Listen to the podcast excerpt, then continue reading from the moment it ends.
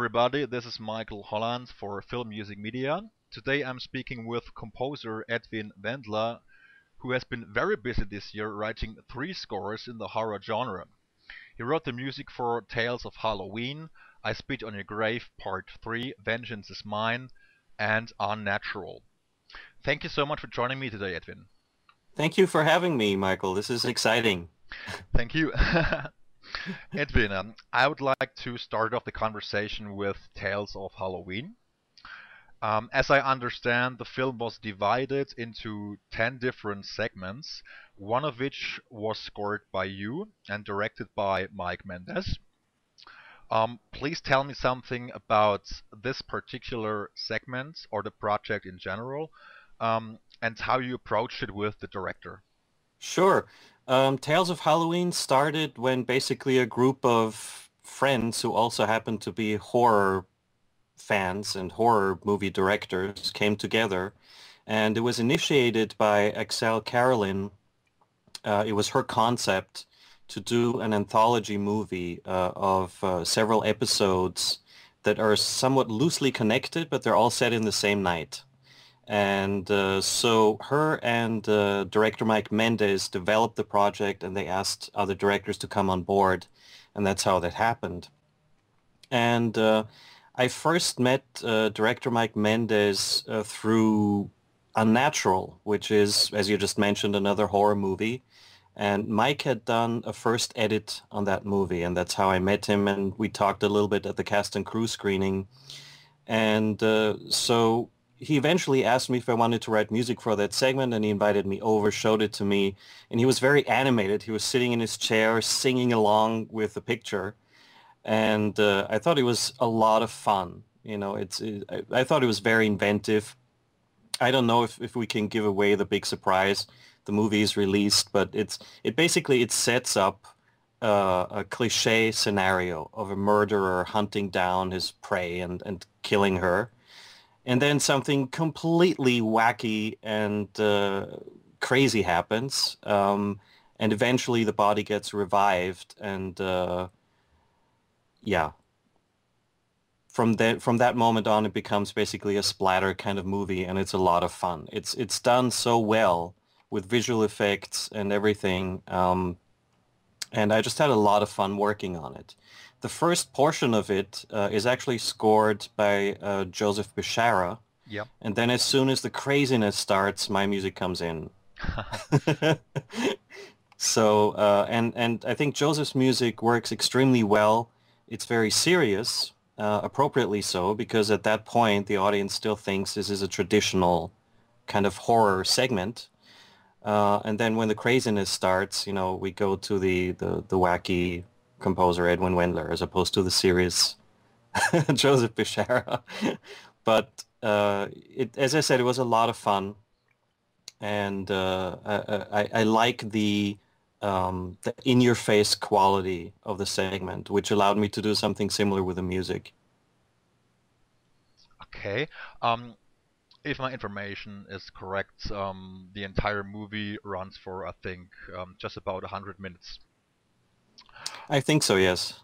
Um, so how long is the episodes or respectively the segment that you worked on? I think it's something like seven, seven and a half minutes, something like that. And they had to keep, of course, all the segments at around that length.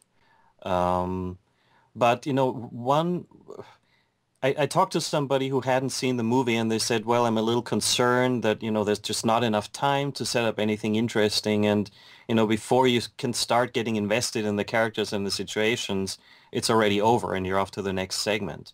But surprisingly, yeah. that, that did not happen. At least I don't think so. You know, I think the directors uh, and writers and everybody who worked on those did a really good job in setting something up in a very short amount of time getting a message across and telling an interesting story and then bringing it to some sort of interesting close before we move on to the next one. So I, I think it does make a, a, very good experience from a storytelling point of view. Okay. Um, how much time did you actually have to compose the music for this um, episode? Um, I did not have a lot of time. Uh, I sort of came in at the very, very end. They were in the middle of post-production and um, I think they were just about to um, start uh, on the dub stage, you know, where uh, the sound effects, dialogue, and the music all come together. So that was that was uh, going to happen pretty soon. So I think I only had something like two days to do this. Um, I um, I basically worked overnight. I think I, I, did an overnighter on it and I sent it off to Mike, um, allowing enough time to do revisions um, but Mike then let me know that he loved everything. He had no notes, you know, approved as is, and which made me very happy. Um, but it, it's something very unusual, you know. I, I, I, felt and I hoped that I got the tone right, um, that I was able to give him what he wanted. But you never know for sure, you know, especially if you work with somebody for the first time, which was the case with Mike here. Um, but I was really, really happy that he responded well to it, and it basically ended up in the movie um, as is, as they say. Okay, so basically no trouble at all. yeah, it was just you know, uh, it was a fun ride, and uh, uh, I think Mike was very very clear in in communicating what he wanted. He wanted a, a score that was very active, um, and was um, you know hard hitting in places. Um, and uh, you know, like I, I couldn't help but think of uh, Friday the Thirteenth. You know, Mike's segment is called Friday the Thirty First, switching the two digits around. Um, you know, putting a twist to something like uh, Friday the Thirteenth. So I, I felt that my music should should kind of um, pay homage to uh, Harry Manfredini's music for that franchise, which which is music that I adore. I, I absolutely love uh, what uh, Harry Manfredini did. You know, that set that uh, came out was released by La La Land Records of parts one through six. Yes. I lis- I listened to that in, in one sitting basically. I you know I just one CD went in when it came out, the other one went into the CD player. I couldn't stop listening. It's just so well done, um, and I especially love part six. And I was very happy when I ran into Harry Manfredini at a signing event and I was able to tell him how much I loved particularly part six. And he said, oh yeah, I'm glad you noticed. We had more, we had a bigger budget on that one. And I said, well, it, it also sounds to me like you had a lot of fun doing it. And he, he confirmed that. So that, that that's a nice moment that I'll remember talking to Harry Manfredini about uh, Friday the 13th, part six. well, yeah, mm, I mean, I absolutely enjoyed the music by um, um, Harry as well. I think it's very well done and um, totally iconic. And yeah. um, I remember watching um, the first part on uh, on DVD. Um, there was also um, a, just a, little featurette uh, where where uh, the composer talked about how he actually approached it, and it was really interesting, and I really liked it. Yeah, he's he's just an incredibly gifted composer. You know, I, I love his other scores as well, particularly House and House Two. Yeah I think that that's a fantastic album. it's so entertaining, and the music works brilliantly in the movies. Absolutely, absolutely. Um, in in case of um, Tales of Halloween, um, so basically, Mike Mendez uh, gave you a lot of freedom. He just gave you one or two instructions, um, and basically let you do your thing. If I could sum it up that way. Pretty much, yes. I mean, it, it, was it was pretty clear what the music was supposed to do. You know, sometimes you you start on a scene and it can go several different ways. And you know, even if the the director communicates very well, there are still options for the music. Um, but in this case, uh, I mean, if, especially if, if you if you see the segment, you know precisely what is required of the music um, it's just basically. I mean, the, I call the track "Limb Chop Palooza" because that's yeah. that's what happens. Is you know limbs are being chopped off left and right, and it's it's basically a celebration of of the splatter genre subgenre of horror. Um, and so the music just needed to be completely wild, and and uh, I hope that's what I accomplished. Um, so basically, you also didn't have to write many versions of the piece or of the pieces of Limb Chop Palooza.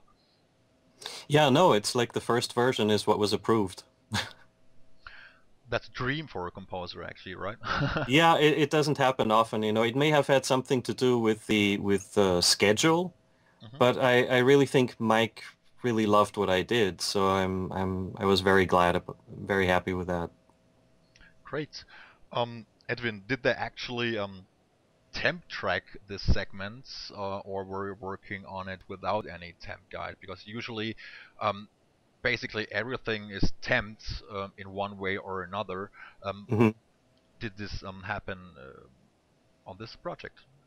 There, there was a temp, uh, but I don't think I listened to it. I may have heard it once, um, but I really wanted to go with what uh, Mike was communicating because, as I said, at one point he was he was getting very animated as we were watching the segment, and he started singing and I'm like, well, I better listen carefully um, and and have that be more important than the temp.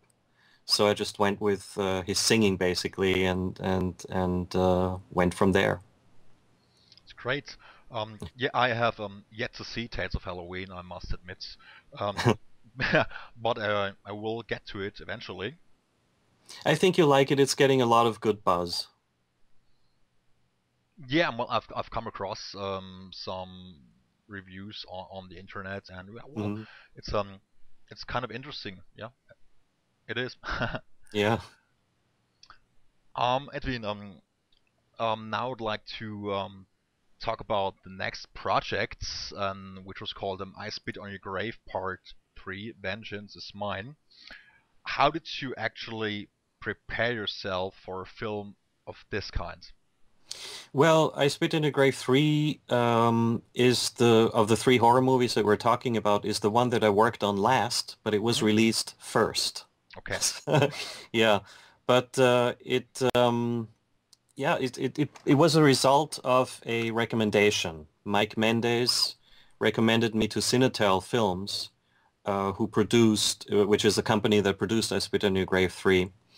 And uh, originally he pitched me for another movie, which I ended up not getting, but they kept me in mind. And um, the post-production supervisor and one of the co-producers of uh, Spit 3, his name is Adam Driscoll, he checked out my website and he came across music for a movie that I'd written called Broken Angel. Mm-hmm. And he thought that that might be the right kind of vibe uh, for Spit 3, so he presented it to Lisa Hansen, uh, one of the producers, and she responded well to it, and um, eventually I, I got the gig. So that's uh, what led to that project. And how did I approach it? Well, um, I was sent uh, an early edit of the movie, so I, wa- I was able to watch the whole thing front to back. So I knew what I was, what I was getting myself into and you know it's like the, the, the franchise is known for its graphic violence yeah but there there's much more to it and and i think particularly in the third movie you have basically a thriller it's it's a it's a murder thriller you know part of it is murder mystery um, and it's it's a character study more than it is a splatter kind of movie you have moments of violence and very graphic violence but that doesn't seem to be the main content. So uh, I, I, really felt attracted to the, the thriller portion of it uh, more than the violence, although that was fun too, I have to admit. um, yeah, I remember um, I've come across the, um, the, the first part of um, I Spit on a Grave years ago, mm-hmm. and mm-hmm. I've only seen it once, and uh, I must admit it was rather um, hard to watch. Uh, Yes, yes. Cringe inducing, as they say. oh, absolutely. You can say that again. um, when did you meet with director R.D. Braunstein? Well, R.D. Braunstein, I, I never met him actually because uh, at the time that uh, I was asked to write the music, R.D. had left the project and okay. um, he, he was no longer involved I don't know why, and I never asked. Um, but uh, my uh, communications about creative stuff all happened with Adam Driscoll and uh, the main producer of the movie, uh, Lisa Hansen. So I got notes from Lisa and Adam and responded to those. So basically, an exclusive communication with the producer in charge. That's right. Yes. And but Lisa has been there from the very beginning, so um, you know she she knew what was required of the franchise probably better than anybody else. Okay. And uh, and but you know as as I said before um, in, in in other interviews, they they wanted a different sound for this movie because um, as as your listeners may know, it's it's a sequel to the first movie, the 2010 version of I Spit on Your Grave. Yeah. And so we have the same main character, but um, it's a very different setting. You know, the setting in the first movie is rural. In this third movie, it's urban. And uh, the main character has changed. She wants to move on. She wants to make a new life for herself. Um, and so they, they wanted uh, Lisa really, really wanted the audience to genuinely feel something for the main character, feel sympathy or empathy for her because she has had a very traumatic experience and all she wants to do is just have a regular life, you know. We see her work at a regular job, a nine to five desk job. Um, she just wants to blend in with society. You know, she yeah. doesn't want to be special in the negative way that her experiences have made her special and um, yeah, and of course her plans are, are not working out the way she would like them to, and uh, yeah, which is what makes this interesting, I guess. okay. Um, Edwin, how was your schedule on this project? Did you feel that time was sufficient?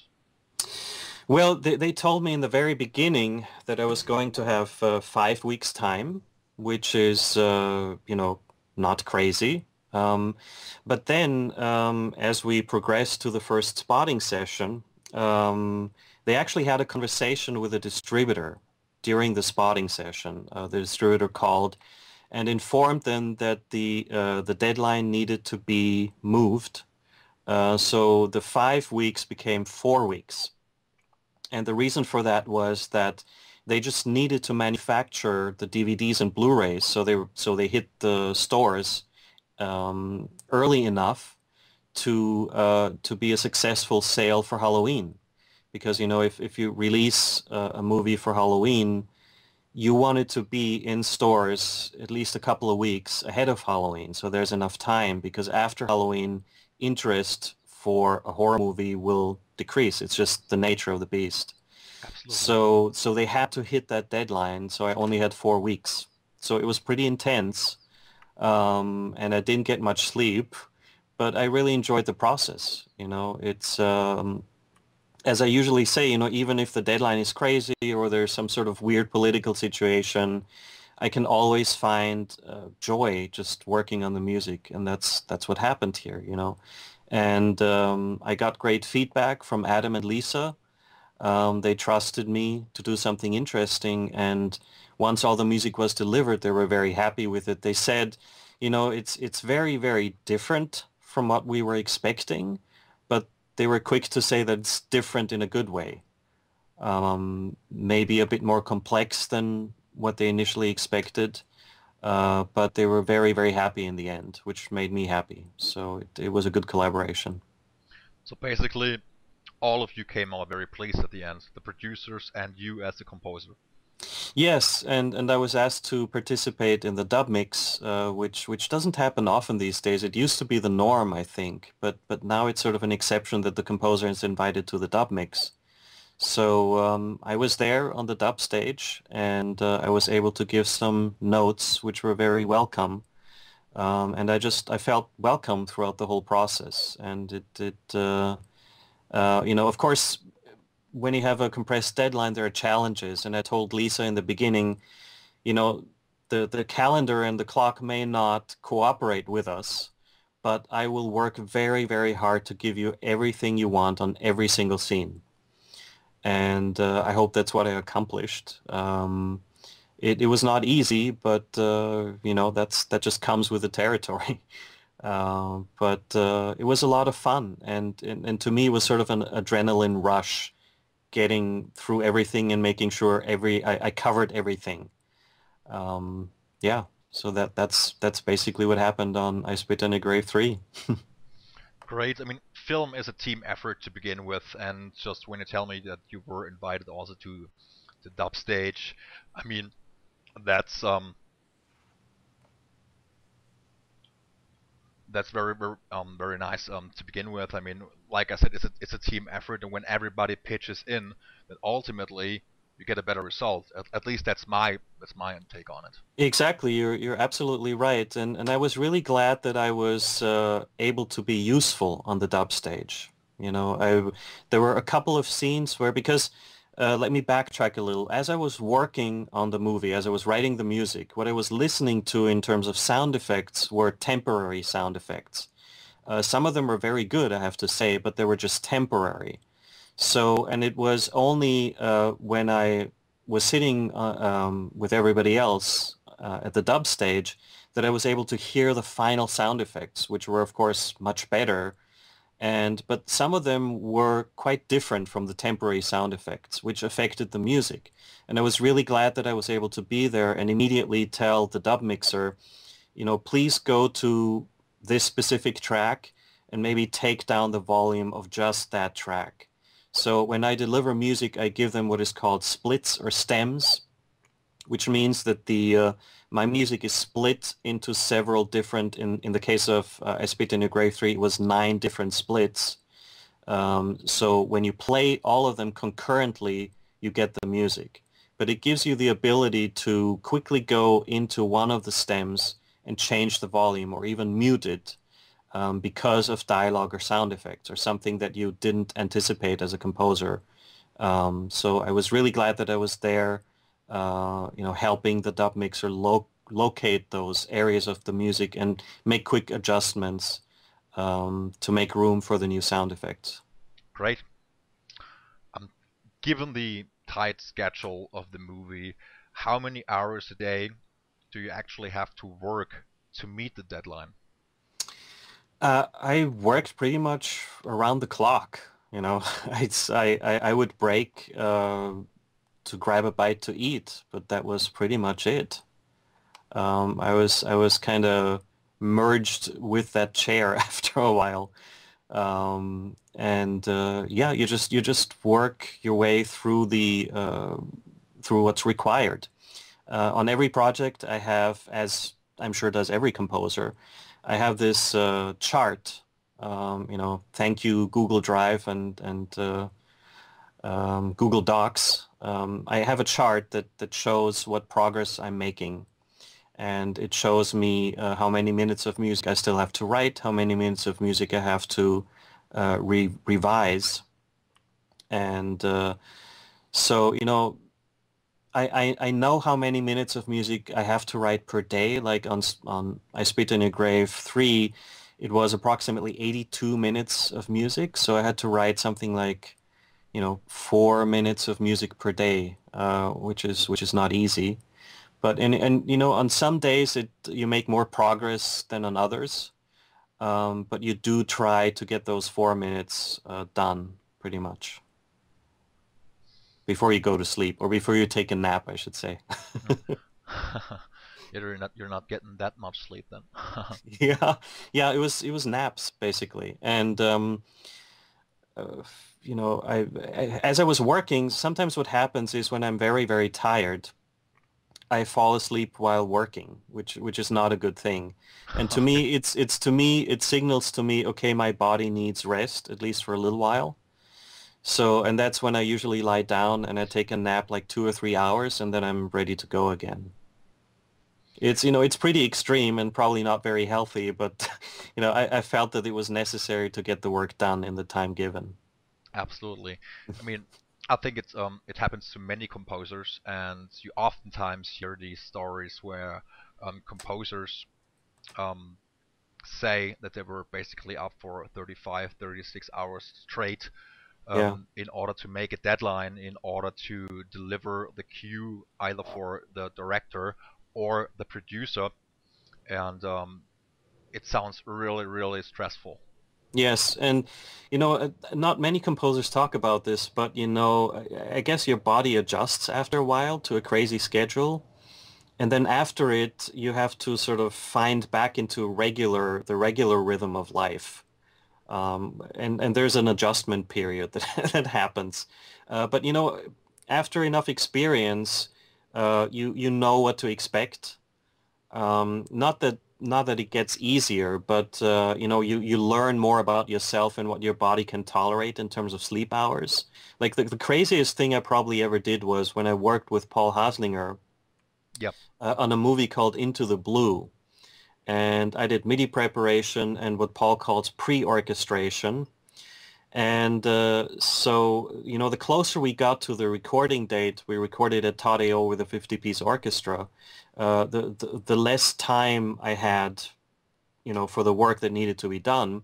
So I just slept less and less. And like the, the last, I want to say 48 hours or so, I didn't sleep at all. And so then there were three days of, of scoring. Uh, and I, I don't think I slept much during those three days, you know, maybe a, a, nap here or there. But then at the end of it, I had a long drive ahead of me um, from Todd-AO scoring to uh, Long Beach, where I lived at the time. And that was probably the craziest drive of my life. I was, I was driving. I was constantly afraid of falling asleep. I was literally screaming at myself in order to keep myself awake. Um, and I swore to myself that I would never do that again. You know, I'd rather pay out of my own pocket for a hotel room in the area and get a good night's rest before driving home because that was that was uh, more dangerous than it should have been. Absolutely, sounds. So, so you learn you learn your lesson, and hopefully you you'll survive through that learning period. I mean, these incredibly tight schedules. I think that's one aspect of film scoring um, that's, like you said, you have to get accustomed to. Mm-hmm but I think it's a major problem also for um, young aspiring composers. Um, that, because basically, when you decide to become a film composer, not only do you have to be able to write good music, but you also have to be able to uh, put up with the extreme hours, like we like like you just said. And I think, uh, obviously, it's pretty hard to handle, and um, that's well one of the aspects that are I think frightening to some composers.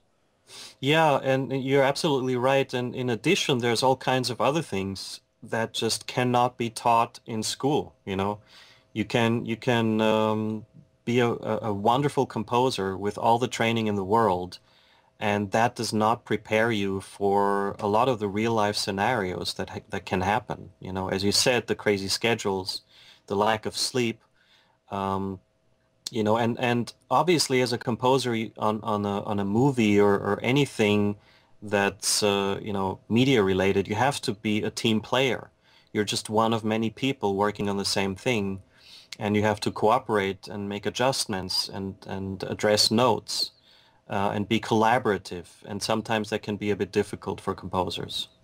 Absolutely. Yeah. I mean, also due to the fact that um, of course you have a director you're working with and sometimes there are you know six seven producers then you get the associate producers the executive producers and um, everybody pitches in and of course you get all these different opinions. Exactly. Too many cooks sometimes. Absolutely. Yeah. and um, in the at the end of the day you have to you have to please everybody basically. And i think um, it's it might be a constant uh, battle um, for for a composer just to to please everybody that is involved with the project.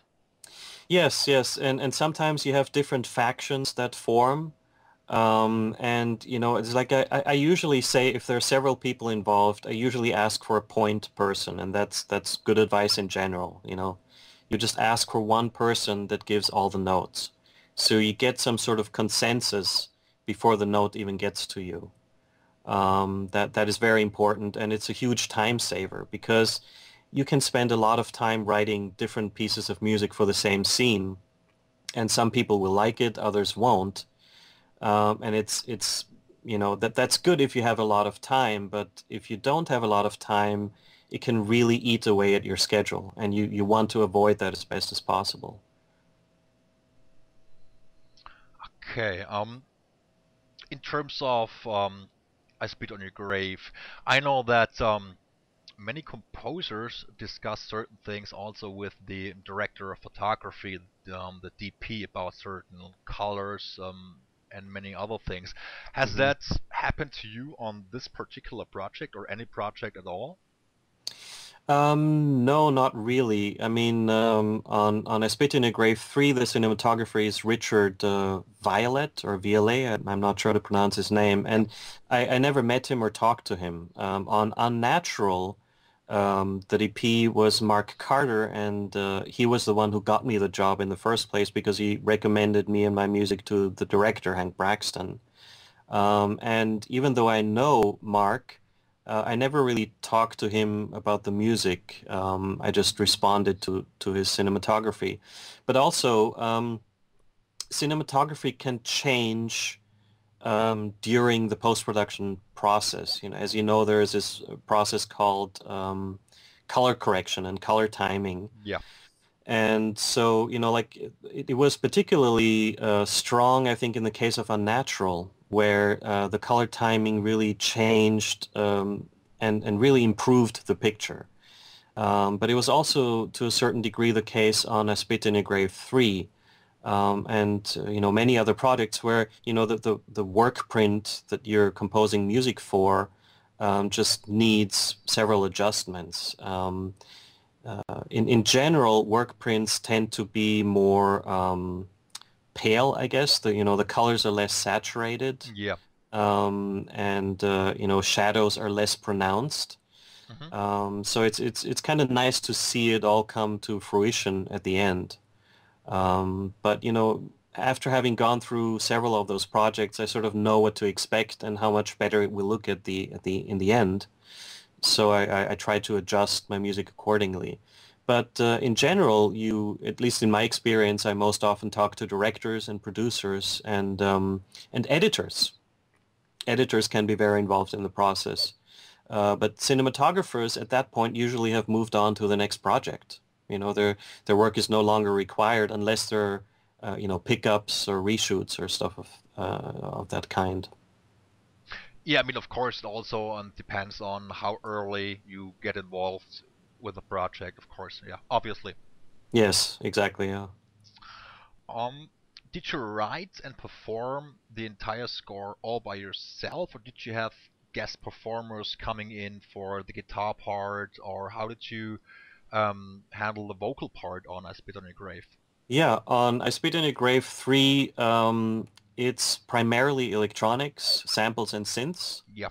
Um, but uh, we did have a vocalist. Her name is Aeralie Brighton. She's wonderful to work with, and uh, she's best known for her ethereal voice. You know, she has a, a beautiful voice. Absolutely. Um, but in but in this case, I asked her to, I actually asked her to perform as though she was pissed off, uh, um, because uh, you know there, there's a main theme in the movie, and I wanted the main theme, the melody itself, to be lyrical and beautiful and slightly mournful and tragic.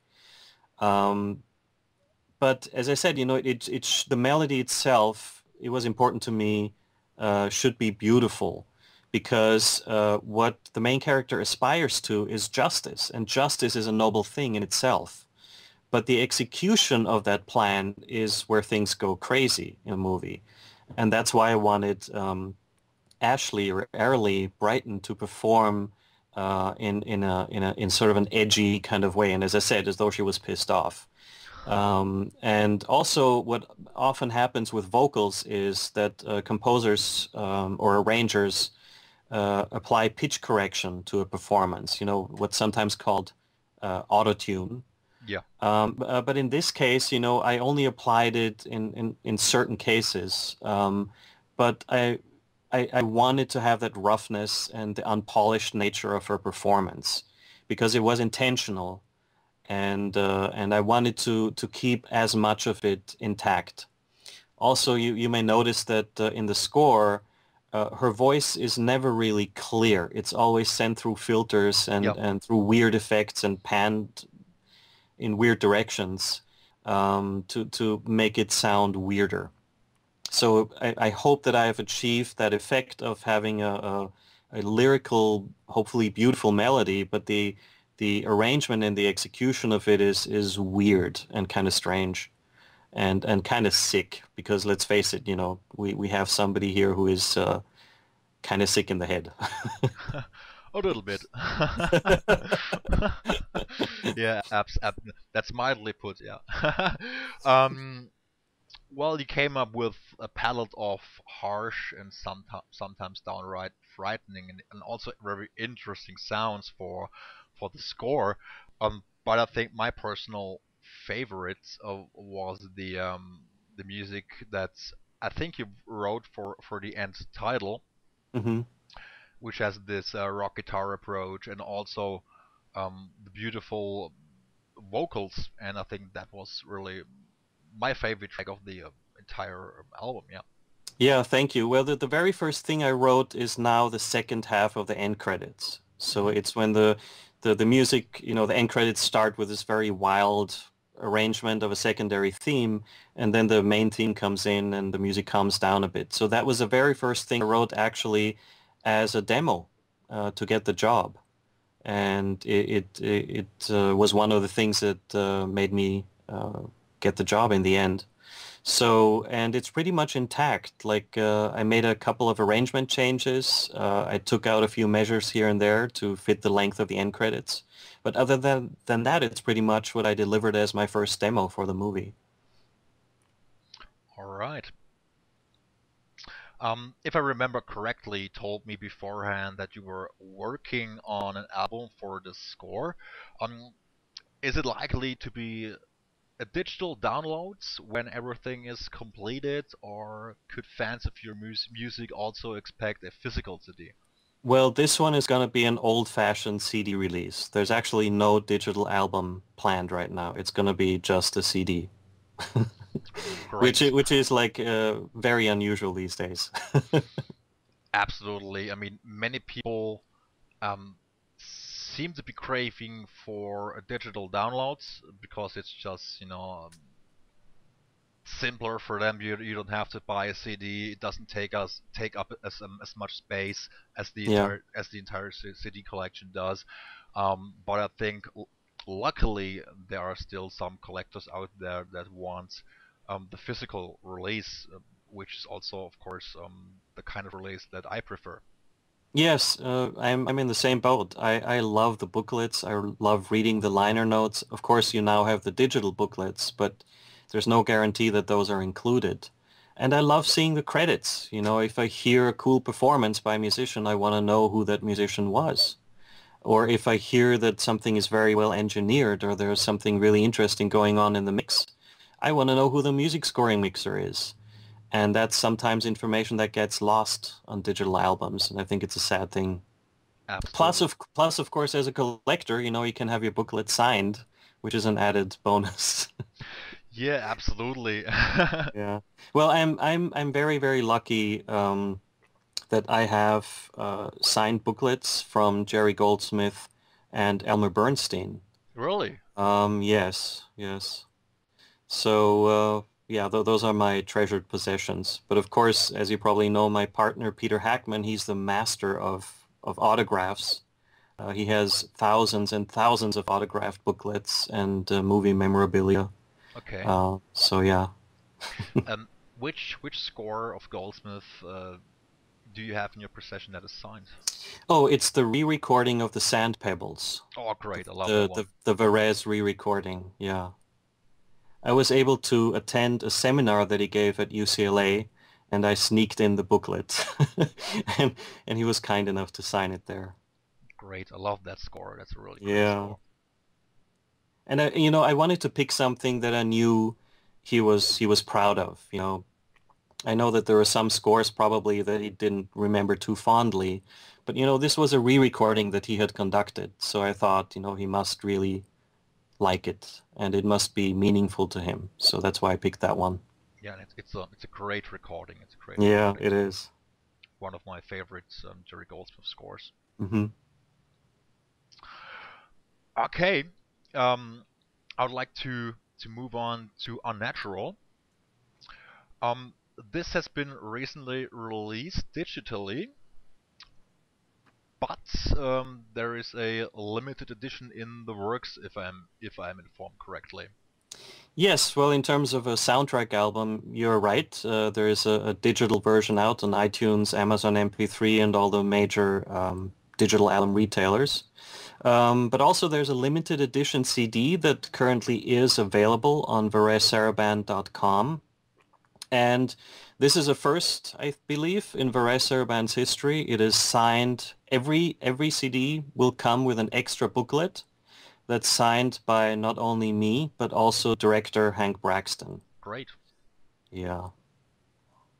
And we also signed in different colors, so it's it's it's very colorful. Which is nice because the the album cover itself is sort of grayish looking, gray and white. So we thought a little color might help. yes, it's a very cool cover. I like that one. Thanks. um, as you just mentioned, you worked with Hank Braxtan on this one. How did you communicate as to how the film would be approached musically? Um, and did Hank have any specific instructions for you? Yes, he did. Well, as I mentioned earlier, I was introduced to Hank by cinematographer Mark Carter. Right. Uh, we just met at a cafe and then later at uh, at their uh, editing place, and we just talked. And I immediately noticed, and I've said this before, uh, it, it really, really is true. I immediately noticed that everybody working with Hank really liked the guy. Mm-hmm. There was this friendly back and forth between him and everybody, you know, this kind of joking, kind of laid back atmosphere. And I was thinking, I really want to work with the guy. And, uh, and I was very lucky that it eventually happened. And so when we first sat down and we spotted the movie, uh, there was temp music in it. And Hank told me to not pay too much attention to it because he thought that in place it, it was too, too active and too over the top. Uh, he wanted to have something that was a bit more restrained, and he kept saying, using the word cold. He wanted everything to feel like the bitter cold of winter, um, because the movie takes place in Alaska. Yeah. And uh, so that was really his main direction for the music. And we talked about uh, music for other horror movies that he thought worked really well, and I agreed with, you know, things to aspire to, if you will. Um, but then pretty much from then on, I had the freedom to to do what I thought was work worked best for each scene. And of course, there was the usual process of show and tell sessions where I would present music and I would get feedback and make adjustments.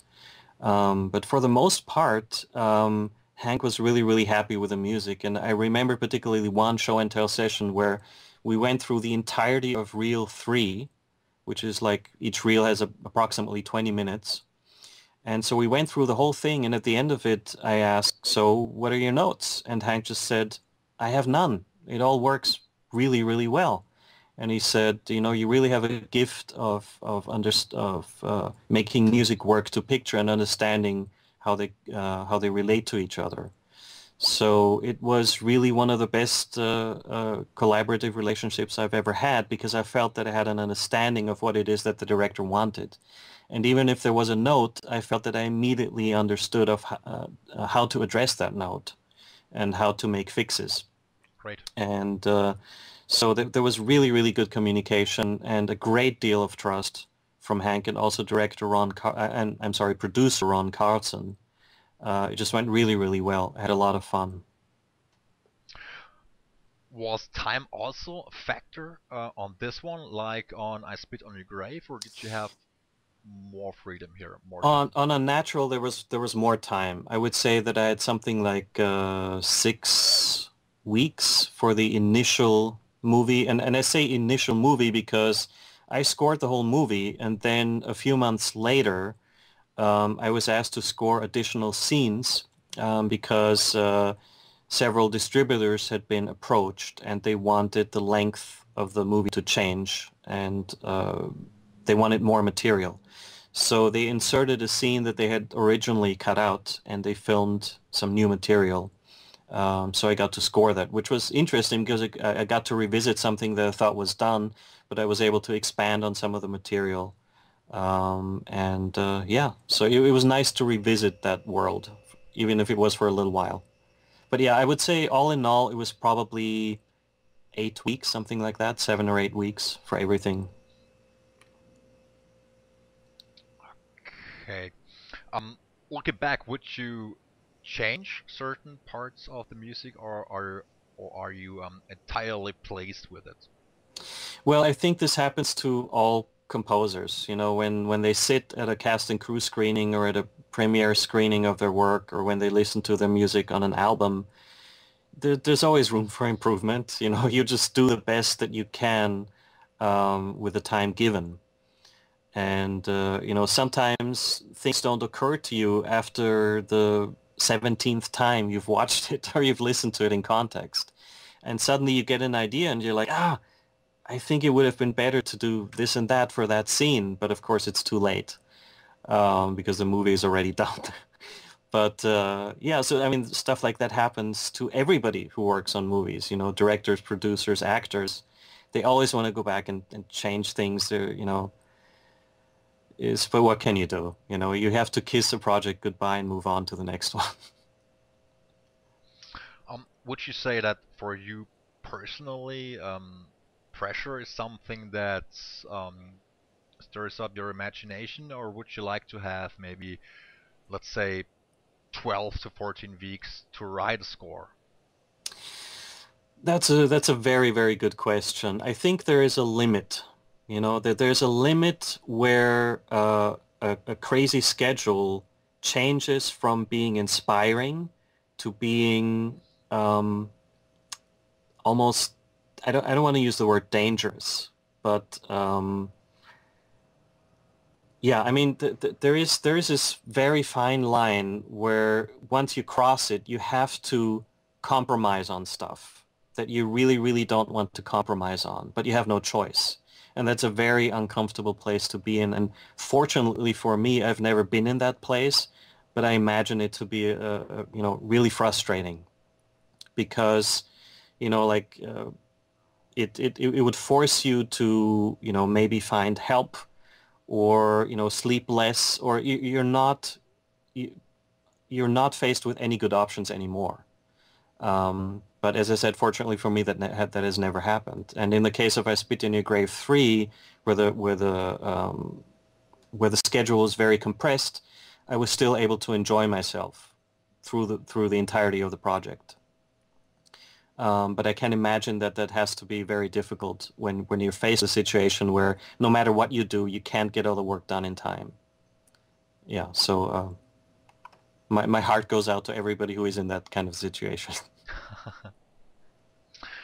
um, previously we talked about um, the temp tracks, and you know the temp always seems to be uh, more or less a big issue with many composers. Um, what is your point of view on temp tracks in general? In general, I think temp tracks are very helpful in in communicating. Um, I think they work best when they are just good enough to get an idea across, but not fantastic in a way that the director or producer falls in love with it.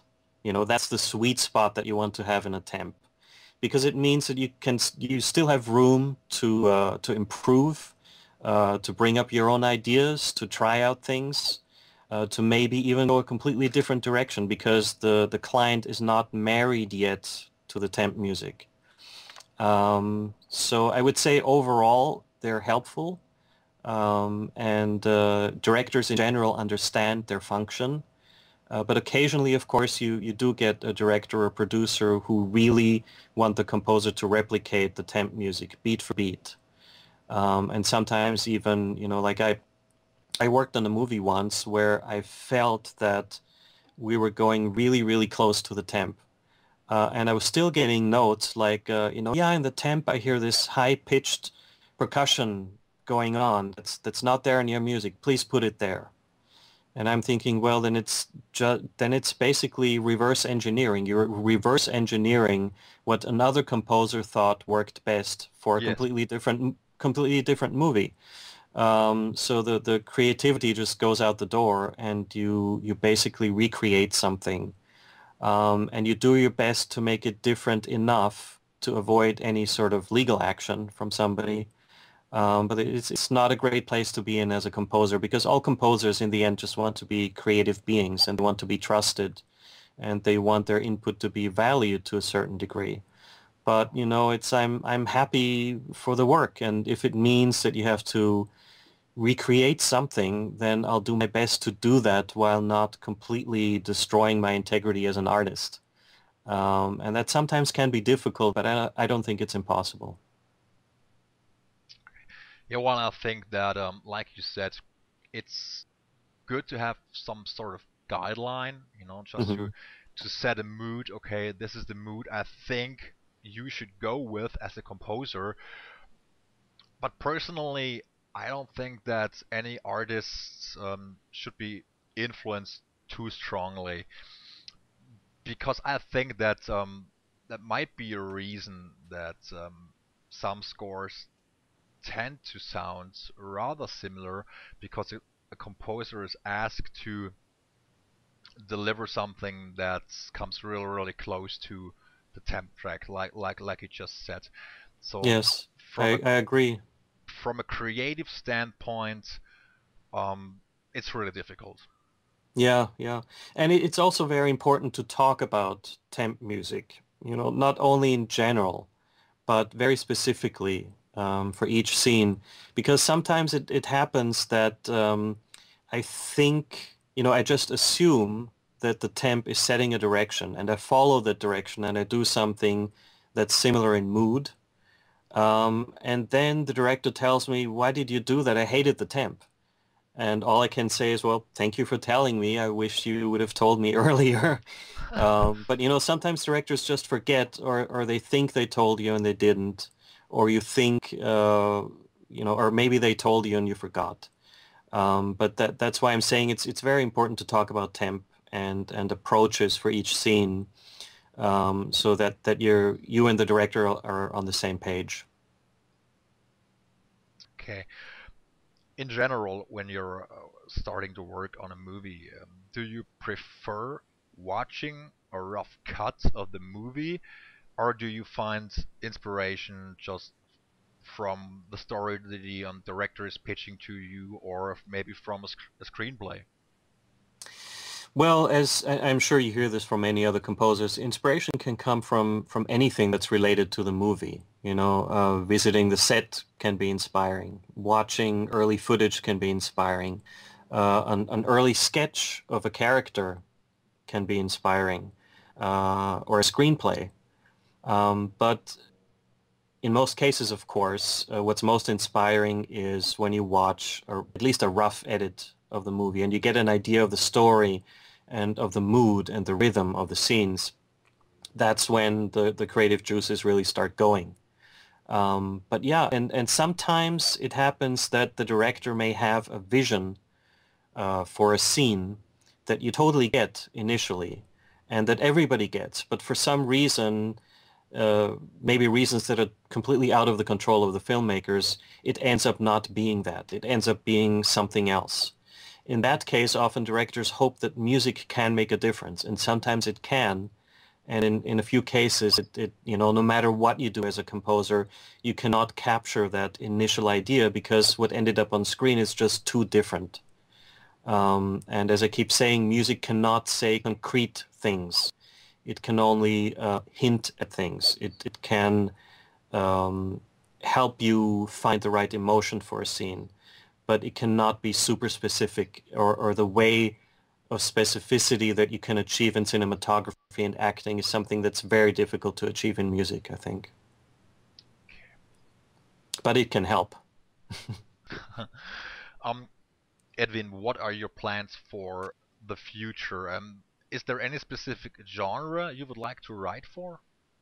Well, my favorite genre always has been the fantasy genre, fantasy and science fiction, because those are the movies that I grew up with as a kid. You know, movies like Krull and uh, The Dark Crystal and Willow, uh, of course, the Star Wars movies. But uh, yeah, so you know, fantasy movies is really what I would love to do, uh, what I would love to get a chance to work on. Um, but really, I'm, I'm comfortable in any genre. You know, even if if my next ten movies were horror movies, I think I'd still be happy. Um, because I, I, I, this is a lesson that I learned from Paul Haslinger, which is you can find something about each project and, and every note or weird comment that you get still gives you the opportunity to find something that you can get excited about.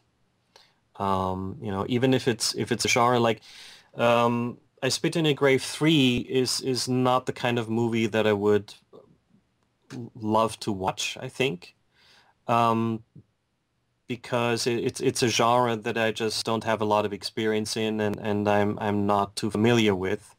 Um, but I, I I really loved working on it and immersing myself in in the kind of genre that it is, um, and and hopefully helping it a little bit with my music. Um, that that's always the best feeling. That when you feel that as a composer you've made a contribution that helped the project and it helped the filmmakers reach their goal. Those are the moments that you live for as a composer. Those are the, the magical moments that happen. And often, you know, many people don't don't know about it. You know, you, you can be very happy at the end of a project. You feel like you've accomplished something. The filmmakers are very happy. And then the movie is being released and is completely, uh, you know, hated by, by everybody and gets super negative reviews. But you know, at least you have had that experience. You made somebody happy, um, and and you know, no matter how how bad the movie may be, there, there are always people who who feel really passionately about it. You know, I, I, I don't think there is a movie that's that's universally hated. You know, even movies that are being labeled as like worst movie ever, there are some people who really love that stuff, and and you have to take that seriously and not be cynical about it. Absolutely. I mean, it's always um, hard to, to say, well, that's the worst movie ever, or that's the best movie that, that's ever been released. Um, yeah. You know, it's a it's a matter of preference actually, and I think there are many movies out there that I wouldn't consider necessarily good or, or a masterpiece, but mm-hmm. they have generally um, really great scores. There there are so so many examples of uh, of movies that are let's say mediocre and they have really great scores. And I think there are many really fantastic movies that um, have a poor use of music.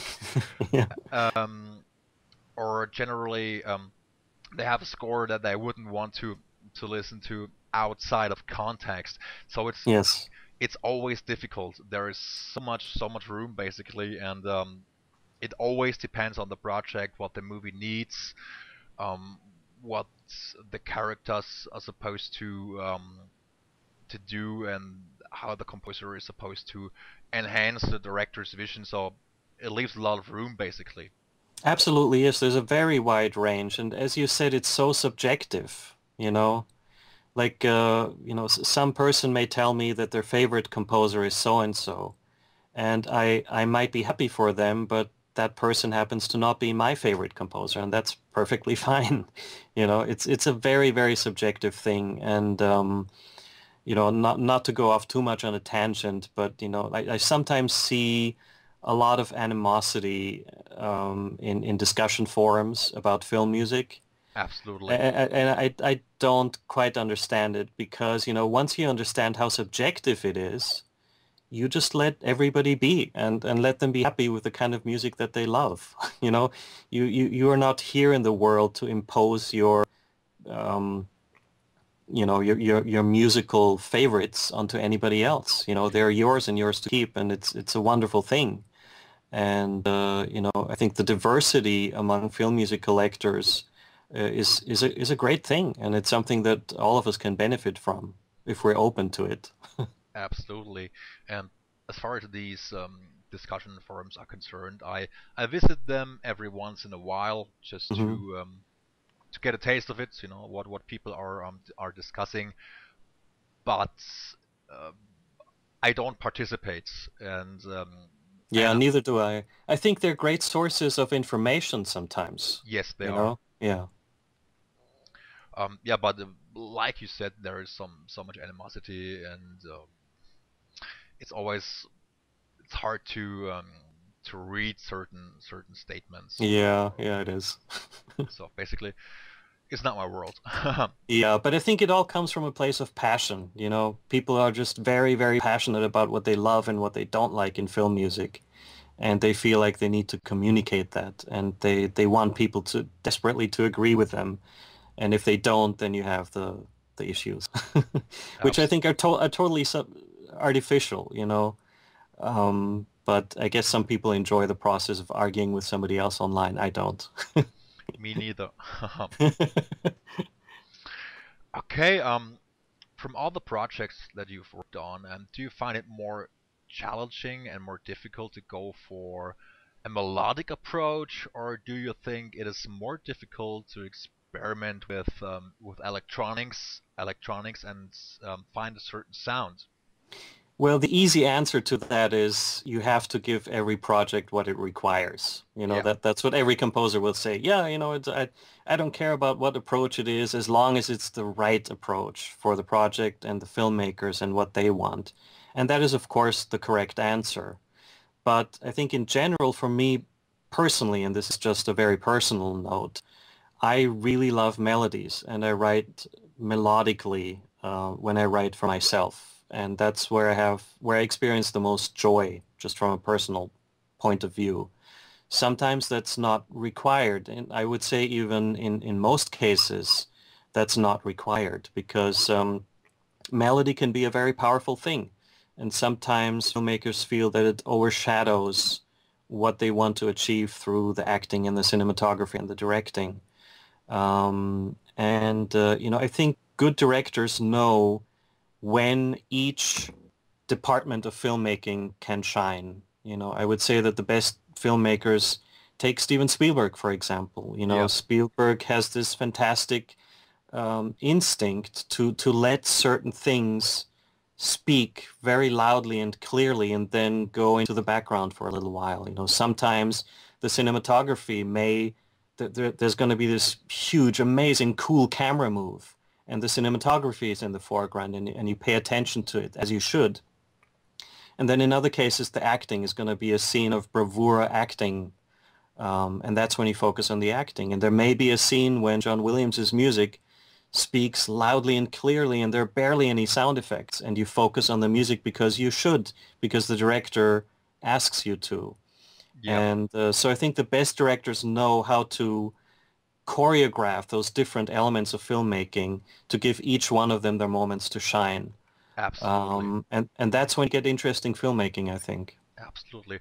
That was a very good explanation on your part, actually. I think. Thank you. yeah, no, it's um, it basically um covers everything. I think. Well, Steven Spielberg is one of my all-time favorite directors, and yeah, same here. and um, I think Steven is so comfortable with um every aspect of filmmaking and also comfortable with music. Yeah. And watching his movies, I always feel that everything is so well balanced. Absolutely, yes. It's just um, Steven is one of the um, the greatest, the greatest ever, and um, yes, and, and every every detail is is there for a reason, and uh, I, I really like the sound mixes in his movies because you can hear the music, you can hear the dialogue, and you can hear the sound effects. They're all important, and, and none of them seems to be suppressing the other. Um, so it, it can be done. It, it sometimes, I'm sure, is difficult, um, but in, in a collaborative environment, you can really achieve those things. Absolutely, and mm. communication is the key to, to everything, basically. Yeah, and, um, yeah when everybody pitches in, you know, and just you have to, gotta have a meeting and discuss what you want to do and what you want to express, and then eventually, I think everything comes together. Exactly, yes, and sometimes great surprises may happen even on the dub stage. Yeah. Like even on the dub stage, you may discover something that if, if like in the sound mix, when you push the volume of one thing, all of a sudden, psychologically, something happens that's really interesting. Um, or if you take out the sound effects altogether just for this one shot, you know, something truly fantastic might happen. So, uh, you know, it, it, it goes all the way to the very end. And that's why I keep saying, you know, it's because of those discoveries that happen in the process that filmmakers are, are often, you know, never happy with something that they have to deliver. And when they watch it later, they're like, you know, you know, it, it could have been one more happy discovery away from being truly great. And, you know, maybe we should have stuck with it a little longer. Um, but, you know, that, that, that just comes, as, this, as I keep saying, it comes with the territory. That's just part of filmmaking. Absolutely. Okay, I guess I am running out of questions. um, well, let me just thank you very much for um, for your time today. It was really great talking to you. It was a pleasure. Same here. Thank you so much for your questions. Thank you for your time. This oh. has been really fun. Thank you for your time, and I really enjoyed it. It was a pleasure.